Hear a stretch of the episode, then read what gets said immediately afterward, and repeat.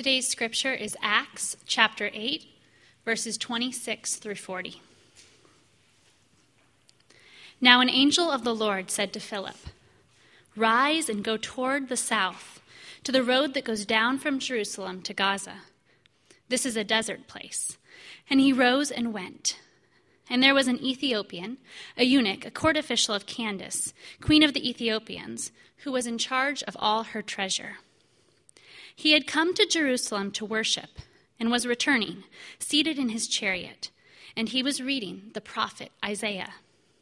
And the Spirit said to Philip, Go over and join his chariot. So Philip ran to him and heard him reading Isaiah the prophet and asked, Do you understand what you are reading? And he said, How can I unless someone guides me? And he invited Philip to come up and sit with him. Now, the passage of the scripture that he was reading was this Like a sheep, he was led to the slaughter, and like a lamb before its shearer is silent, so he opens not his mouth. In his humiliation, justice was denied him. Who can describe his generation? For his life is taken away from the earth. And the eunuch said to Philip, About whom, I ask you, does this prophet say this? About himself or about someone else? Then Philip opened his mouth, and beginning with this scripture, he told him the good news about Jesus. And as they were going along the road, they came to some water. And the eunuch said, See, here is water. What prevents me from being baptized? And he commanded the chariot to stop. And they both went down into the water, Philip and the eunuch, and he baptized him. And when they came up out of the water, the Spirit of the Lord carried Philip away, and the eunuch saw him no more. And he went on his way rejoicing. But Philip found himself at Azotus, and as he passed through, he preached the gospel to all the towns until he came to Caesarea. This is the word of the Lord. You may be seated. Let's pray. Father, we come before you this morning um, desiring some type of taste of what we just heard read. there's all kinds of divine activity, and there's all kinds of people in this room at varying places on their journey with faith. Um, that some may say, God, if you're real, uh, we'd like to touch you in some of your activity. Uh, God, most of us in this room feel like we know you at some level, but God, we want more of you. And God, I pray that that which is in us that wants more, uh, you would create a deeper appetite and that you would be the spring that fills us up, as you tell us in the Bible, welling up to eternal life. God, that we may live in the reality of eternal life today and not just wait for the future. God, as we um, say we don't want to just wait for the future, we also don't want to look back to the past and say, wow, that was amazing then. God, work in amazing ways now. In Christ's name we pray. Amen. So, the Pew Research Center, how many of you guys have heard of the Pew Research Center? Reckons that by 2050, one in three of the world's Christians will be African. That's a profound stat. By 2050, Pew Research says that one in three Christians will be African. That's not typically the way we think about Christianity we typically think about Christianity, and rightfully so, um, because where we sit on the historical map of Christianity, we have known it for the past few centuries to be centered in the European and kind of North American realities. The reality of the trajectory of what's happening now is there's more people of color, if you want to say that, who are Christians now than even Western Europeans or Westerners. Pew also says that it's not just one in three Christians, but actually six in ten Christians. So more than 50% of all Christians will either be African, Latin American, and Caribbean by that time. And the way in which these people are coming to faith in the Caribbean and coming to faith in Latin America and coming to faith in hordes in Africa is very, very similar today to this first convert, African convert, this first African convert that we see here in the book of Acts, the Ethiopian eunuch. They're coming to faith through extraordinary measures, measures that we would say, most of us would say, we haven't tasted, we haven't seen, we haven't touched. And yet they're coming to faith in hordes, which would submit to us that what we see in this passage is actually the old normal. You guys ever heard the phrase, the new normal? This is new normal. My wife and I, um, went on a journey about starting about seven years ago. Her mother was diagnosed with inflammatory breast cancer, which is a breast cancer that's not tumor based, it's tissue based. Uh, they gave her a very short time to live, but then said, uh, We've seen people live up to seven years. I'm sorry, I guess this would have started about 11 years ago um, when it began. We've seen people live up to about seven years. Her journey was seven years, and five years ago, she passed away. But as we began to engage in this and see her mom take on chemotherapy, take on extreme radiation, we'd look at each other and go, okay, I guess this is just the new normal. And many of us will begin to say that, but we should never say that about our faith. We should never look at what happens to us in the West that seems void of what we may verbalize as the supernatural and go, oh, this is just the new normal. The new normal lives from the neck up, kind of all in, in the head and only in the head. And we can't expect to see these things happen. Because if we're Christians that really believe this is the Word of God, we will believe in the old normal, an old normal that says God is everywhere active all the time the old normal that says that God's activity is intensely personal. He's everywhere active all the time, it's intensely personal, and it's consequential. That's a reality that we see here portrayed in this passage that we're going to get into today. Is that the old normal is that God's everywhere active all the time, that he acts in intensely personal ways, and that the, when he acts, it's consequential. So let's get into this. Acts chapter 8, starting in verse 26. Now, an angel of the Lord said to Philip, now stop there. Okay, right away, let's just be honest. You got to be honest with the Bible when you're reading it. For most of us, that's weird. Not certain about you, but I've never had an angel of the Lord directly appear to me and tell me to do something. Now, there's something you have to understand about angels if you're going to get this passage. The book of Hebrews, when it explains who angels are, explains it in such a way that we would never seek to worship the angelic realm, but understands that angels, angels are real and they're ministering spirits of God, servants of God who are sent to fulfill his task and accomplish his purposes. So right away, you see that the first agent on the scene is an angel of the Lord, which means the Lord is moving. C.S. Lewis um, has this series that children are to read called The Chronicles of Narnia. And Aslan the lion in this series is the Christ figure. And there's a statement Lewis says about Aslan that Aslan is on the move. God's on the move. God is everywhere, everywhere. Hear these words everywhere active all the time. Think about this for a minute. The Bible presents a world that you cannot get away from is supernatural, not some of the time, but all of the time. For this is the world that God made. In fact, He didn't just make it, He spoke it into existence. He said, Let there be light, and there was light. He said, Let there be birds, and there were birds. Let there be cheetahs, and there were cheetahs. Let there be male and female, and there was male and female. And he said, This is very good. But God didn't just make the world. The Bible tells us that he upholds the world by the word of his power. Said another way, in him all things consist, which means hold together. In Jesus, all things hold together. Some things, not some things, all things hold together. That means the chairs that you're sitting in are being held together not because of brilliant engineers, they played a part, not because of the brilliant designers, but they're held together because of God. Your very bodies don't just hold together because they hold together, they hold together in God. That's why the Apostle Paul can say it's in him that we live and we move and we have our being. The world that we live in, no matter how many people try to explain it away, is a spiritual world, is a supernatural world, is a world chock full of the divine. Herman Bavinck says every atom of the universe is screaming of the glory of God.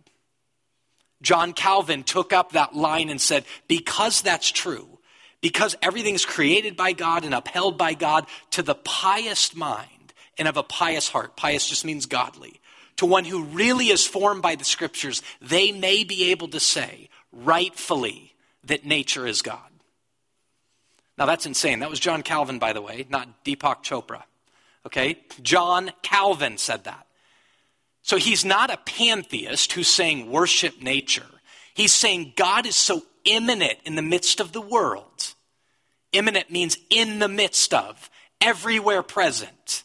He's so in it that if you rightfully understand it, you'd never worship a tree, but you could go, God is so everywhere that Paul can say again, in him we live and move and have our being. God is everywhere present, and he's everywhere active all the time. God doesn't decide to just move sometimes, He moves, He speaks, and things happen. It's all over the Bible. And here He tells an angel, Go to Philip. Now imagine for a minute, just reality, who Philip is. Philip's a normal, normal guy who encounters God in an extraordinary way, becomes a part of the church. The church sees that there's discrimination in its ranks. Go back and read Acts chapter 7. There are widows who were Jewish Hebrew widows that are being cared for, but the Hellenist Greek widows are not being cared for because of discrimination. The church says this isn't consistent with the gospel, so we're going to appoint seven to really deal with this. Philip was one of those who were going to care for the poor widows and ensure that Hebrew widows and Hellenistic widows, Jews and Gentile widows would be cared for because it was a declaration of the gospel. But then God begins to do extraordinary things around him, and great things are happening through the ministry of Philip. And I would submit to you that Philip, at points, was as surprised as everybody else that was out there, as surprised by Simon, but he knew God was acting. He knew that it wasn't him. He knew himself, and he knew this wasn't true. In my sense, just like the reality of you and I, that there are moments we see God do palatable things in real ways and we go, I feel it and it's real. And then there's times in your life where you wonder. And there's seasons of that. But reality is, there's hour by hour truths to that experience.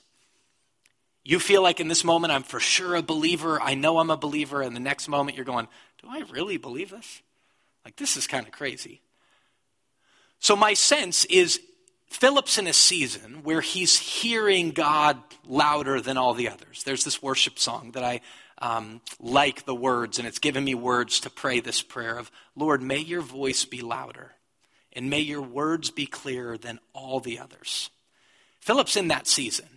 But he's still probably going, Lord, where do you want me to go? To the left or to the right? Where should I go? And an angel of the Lord appears to him because God will fulfill his purposes. The prophet Isaiah said, God's purpose will stand. What's the purpose of God? Well, God made all of this that we live in.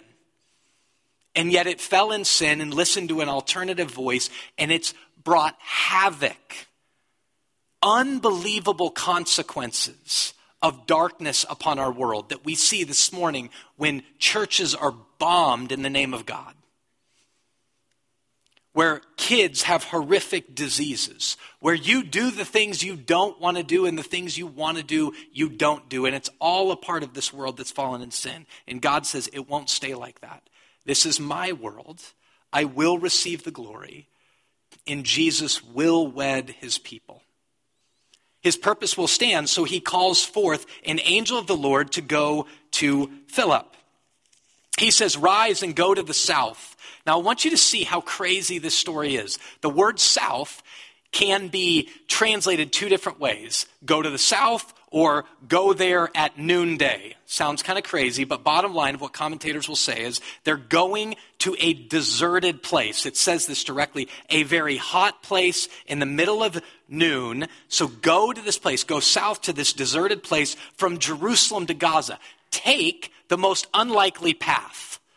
This is one value of Bible study, but the path from Jerusalem to Gaza was a path nobody would take. Take the most unlikely path to the most unlikely place, to a place nobody will go because there's nothing around it. And let me tell you, it is hot. Now, Philip's got to sit there at a certain moment and go, Really, Lord? Is that you? Like, was that something? I don't think, I haven't smoked anything in quite a while, right? Like, is that really you? Go down from Jerusalem to Gaza. This is a desert place. But he's hearing God's voice louder and clearer at this season of his life. So he arose and went. And there was an Ethiopian, a eunuch, a court official of Candace, queen of the Ethiopians, who was in charge of all of her treasure. Now just stop for a minute and imagine this, because here's what I want you to see God is always acting. God is everywhere acting all the time. He acts and he sends an angel of the Lord to Philip, go to an unlikely place. It's extremely hot. Nothing is around you. And he's just going. Now imagine Philip's walk, right? Like, is this right? Because it's hot. I stink. I'm exhausted. What in the world is happening? But he's rising and going, Lord, you told me to go here. Lord, you told me to go here. Lord, you told me to go here. Bam, an Ethiopian. And he's got to go, okay, Lord, something is going to happen. Why do you have me here? Hear me on this. God is speaking intensely personal to Philip. He's showing up to Philip all the time. This is real. It's right. What you're experiencing, keep walking. But now, what's he doing in the Ethiopian? Because it says this is an Ethiopian eunuch, right? That's a bummer of a calling. If you didn't, that's a castrated male, is what eunuch means.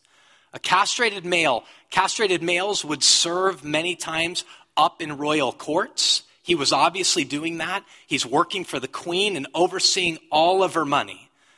So, at one hand, this is a bummer of a calling and a very compelling calling. He's got a lot of scratch and power at his fingertips. Scratch money, right? He's overseeing the treasury and he's in the queen's court. Philip comes up upon him. What is in the heart and mind of this eunuch, this Ethiopian eunuch, not a Hebrew, but yet one who went on his way to Jerusalem to worship, the passage says. He came upon an Ethiopian, a eunuch, a court official of Candace, queen of the Ethiopians, who was in charge of all of her treasure. He had come to Jerusalem to worship, and he was returning, seated in his chariot. Why did he go to Jerusalem to worship? We don't know exactly. This very much may have been just the calling of a court official who oversaw the treasury department for the queen of Ethiopia to go to Jerusalem and represent them well. Many other people will say, actually, Ethiopians were, and eunuchs at times, were very intrigued by the things of faith. But they'd look at all kinds of stuff in the midst of it. So he might have just been showing up there to fulfill his responsibilities. He may have been showing up there because he was inquisitive. But then he goes on and he buys a scroll, which means he has a lot of money. The Bibles didn't exist in cheap form, like you could just walk out of Redemption Peoria and as you walk out, pick up a Bible and then leave. And it wasn't nearly as compact as this is. These are scrolls.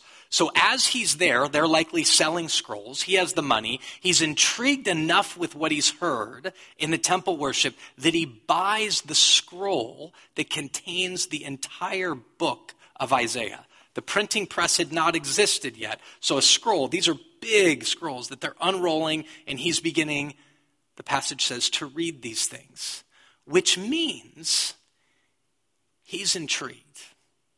An Ethiopian eunuch you cannot be a castrated male who's been mutilated by those in power and say, Yes, I like this. You can't be a castrated male and just a human being that's being excluded from the worship of the temple so you can only stand in the court of the Gentiles and not be going to go, I wonder what's on the inside. You can't be a human being of any shape or form, male or female, and not have the deep questions of life. What in the end is this all about? If there's a God, I'd like to taste God. Why is there so much pain and suffering in the world? Why can't we get along? Why are there bombs? Why am I not everything I hoped and wished I would be? What is it with this place? I'm convinced he's asking those questions. But that poses me another question. Where did this whole event start? Did it start with Philip? Did Philip, as he encountered God, begin to sit and pray and say, Lord, begin to initiate, open doors for the gospel, as Paul prayed? Paul says, Pray for me that doors for the gospel would be opened. And did God hear those prayers and then begin to open doors, then call an angel of the Lord? Or did it start with the Ethiopian?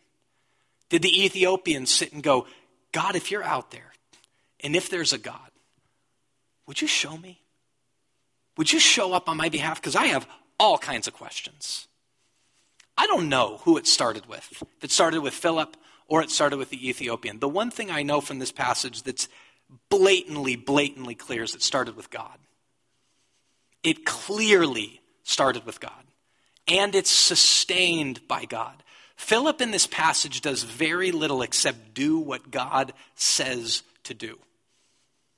The Ethiopian in this passage does very little except respond to what's moving inside of him. I'm intrigued by that. I'll buy this. I'm intrigued by this. I'll read on my way home. And as the Spirit said to Philip, Philip's walking along, he says, Go over and join this chariot. So it says in verse 28, just before what I read, and he was reading the prophet Isaiah, and the Spirit said to Philip, Go over and join this chariot. So Philip ran over to him, heard him reading Isaiah the prophet, and asked, Do you understand what you're reading? And the Ethiopian says, How possibly could I unless somebody guides me? Two observations, really quick. It seems very likely that this Ethiopian eunuch pays some substantial amount of money to get this scroll. Most folks wouldn't be able to have it. He's in a chariot, which shows he's wealthy. He's reading it, which shows he's intrigued. There's no way he's not reading it and going, this all is like Hebrew to me, and I don't, I'm not even certain what the heck this is saying. And he probably at that moment goes, Lord, could you send somebody to guide me? Would you show up and tell me what this means? The Spirit of God moves Philip and says, Go to the chariot. Now, just in that moment, again, just be real. Philip's going, Really? A chariot? Like, that's a big deal, whatever. But he just hears the guy reading the prophet Isaiah and he goes, Do you understand what you're saying? The guy goes, I don't have a clue. Now, here's something you have to understand very, very clearly. Everybody that sits in this room, I'm telling you, everybody that sits in this room, regardless of where you are on the journey of faith, is sitting there going, If God is real, I desperately want to hear from God. That's true of all kinds of different people. Even if you're an honest atheist who goes, I don't believe in God at all, my sense would be if there was a slight possibility that God was there, you'd go, I hope that He'd speak and show me. Regardless of where you are in your journey of faith, if we take the Bible seriously right here, we have to understand this. A craving to hear God speak is always met personally. Your craving is a personal craving. Would he meet me? Would he speak to me? Would he help me understand? A craving to hear God speak is always met personally by Christ, always met personally by Christ through his word. Through his word.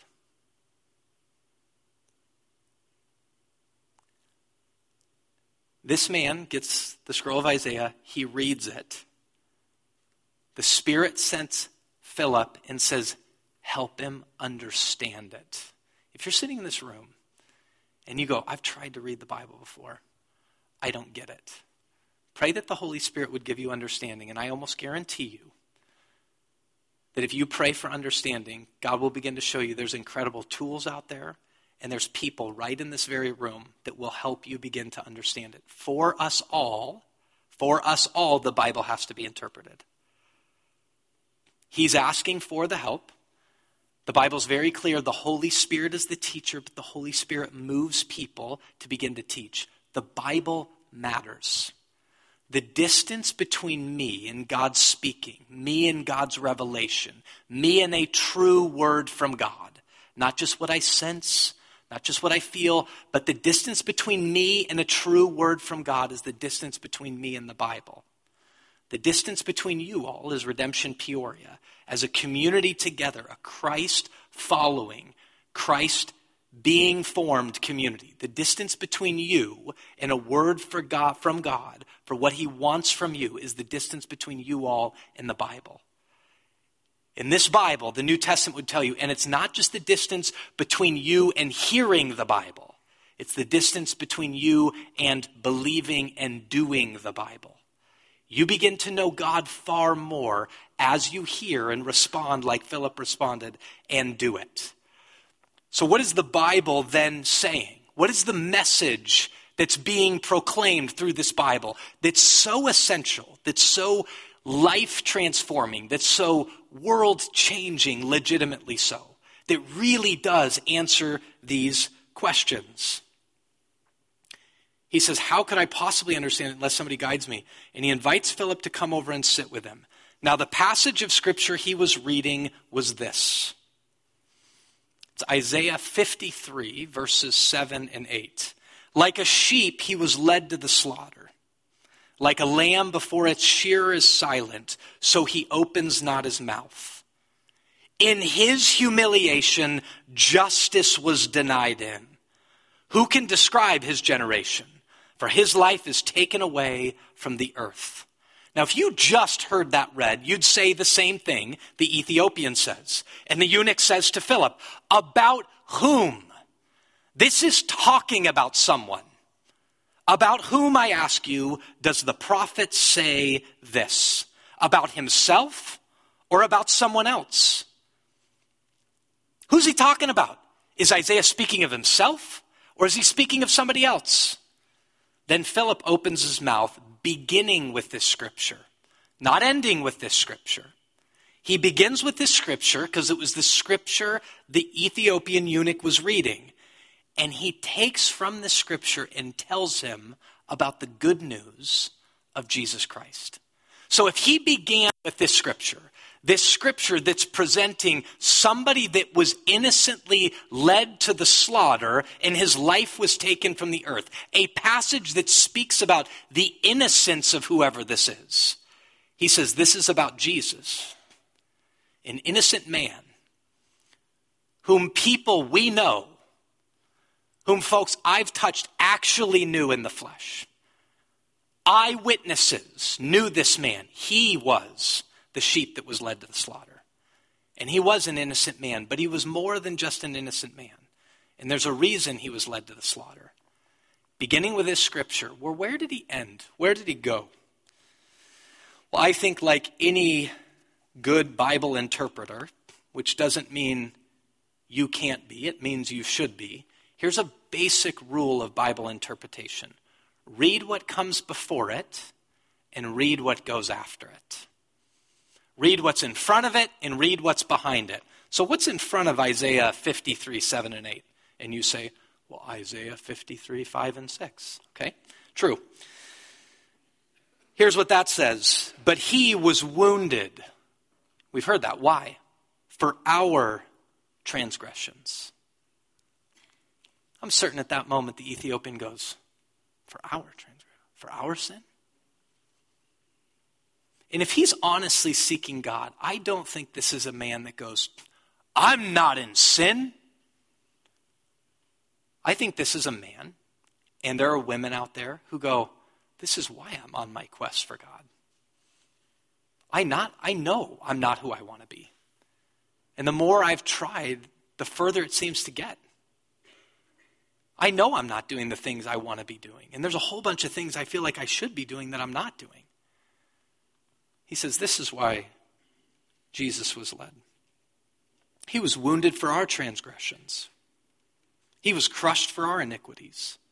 Upon him was the chastisement that brought us peace. And the Ethiopian goes, Yes, that is what I'm after. I'm after peace. I've tried to seek peace my entire life. I thought it might come when I ended up in the Queen's Court. It hasn't come. I thought it might come that in the Queen's Court I'd have all this stuff at my fingertips. When I was younger, I thought it'd come through the relationships I'd have. I thought it might come through all of these different means, and then I was castrated, but then I watched people who do have those relationships and do have that stuff and have gone after those highs of whatever form they might be, and it's not that, but that peace, that chastisement that brings us peace, that deep peace that doesn't just exist in me, but exists in the world around me. This reality that there is massive, massive fracture in the world which creates intense fear in me, which leads to anxiety because I don't know what's in the future, and all my regrets in the past lead me to the darkness of depression, and the world is a total mess. I want that peace. This peace that the Bible's speaking of, which includes communal peace, it includes world peace, it includes internal peace, it includes and states the world the way we all know it should be the chastisement that brought us peace. And with his stripes we are healed. But we all, like sheep, have gone astray. We've turned to one, every one to his own way. And the Lord has laid on him the iniquity of us all. He then reads the passage again that the Ethiopian was already reading. And then it says this in verse 9 And they made his grave with the wicked and with the rich man in his death, although he had done no violence and there was no deceit in his mouth, yet it was the will of the Lord to crush him. Why? Because God's purposes will stand. And he's bringing about the healing of the world and the healing of souls and offering it to all of us this peace, this healing through the crushing of his son. He has put him to grief when his soul makes an offering for guilt, he shall see his offspring. He shall prolong his days. The will of the Lord shall prosper in his hands. He had just read a passage that said an innocent man was led to the slaughter. Philip says, yes, he was innocent. But this death was not just an innocent man's death, this death was substitutionary. He was taking our place. The world's sin should crush the world. Our sin should, and at many times you may be living there, is crushing to you. And it should. Jesus was crushed so that we wouldn't have to ultimately be crushed. He was the substitute because of his love. He provided the atoning payment for our sin because you and I and everyone in the world could never pay for it alone. This is intensely personal. God wants this message to get out. So, as they were going along and they came to some water, the eunuch said, See, behold, there's water. What's standing in the way of me from getting baptized? I believe this stuff. Philip goes, Nothing. Get in the water. Be dunked. You've died with Christ. You've risen again. What's standing in your way from being baptized? This is not just an advertisement, folks. This is a baptism into the life of Christ, the real life, the God who everywhere, all the time, is actively moving, is moving and speaking to every single one of us.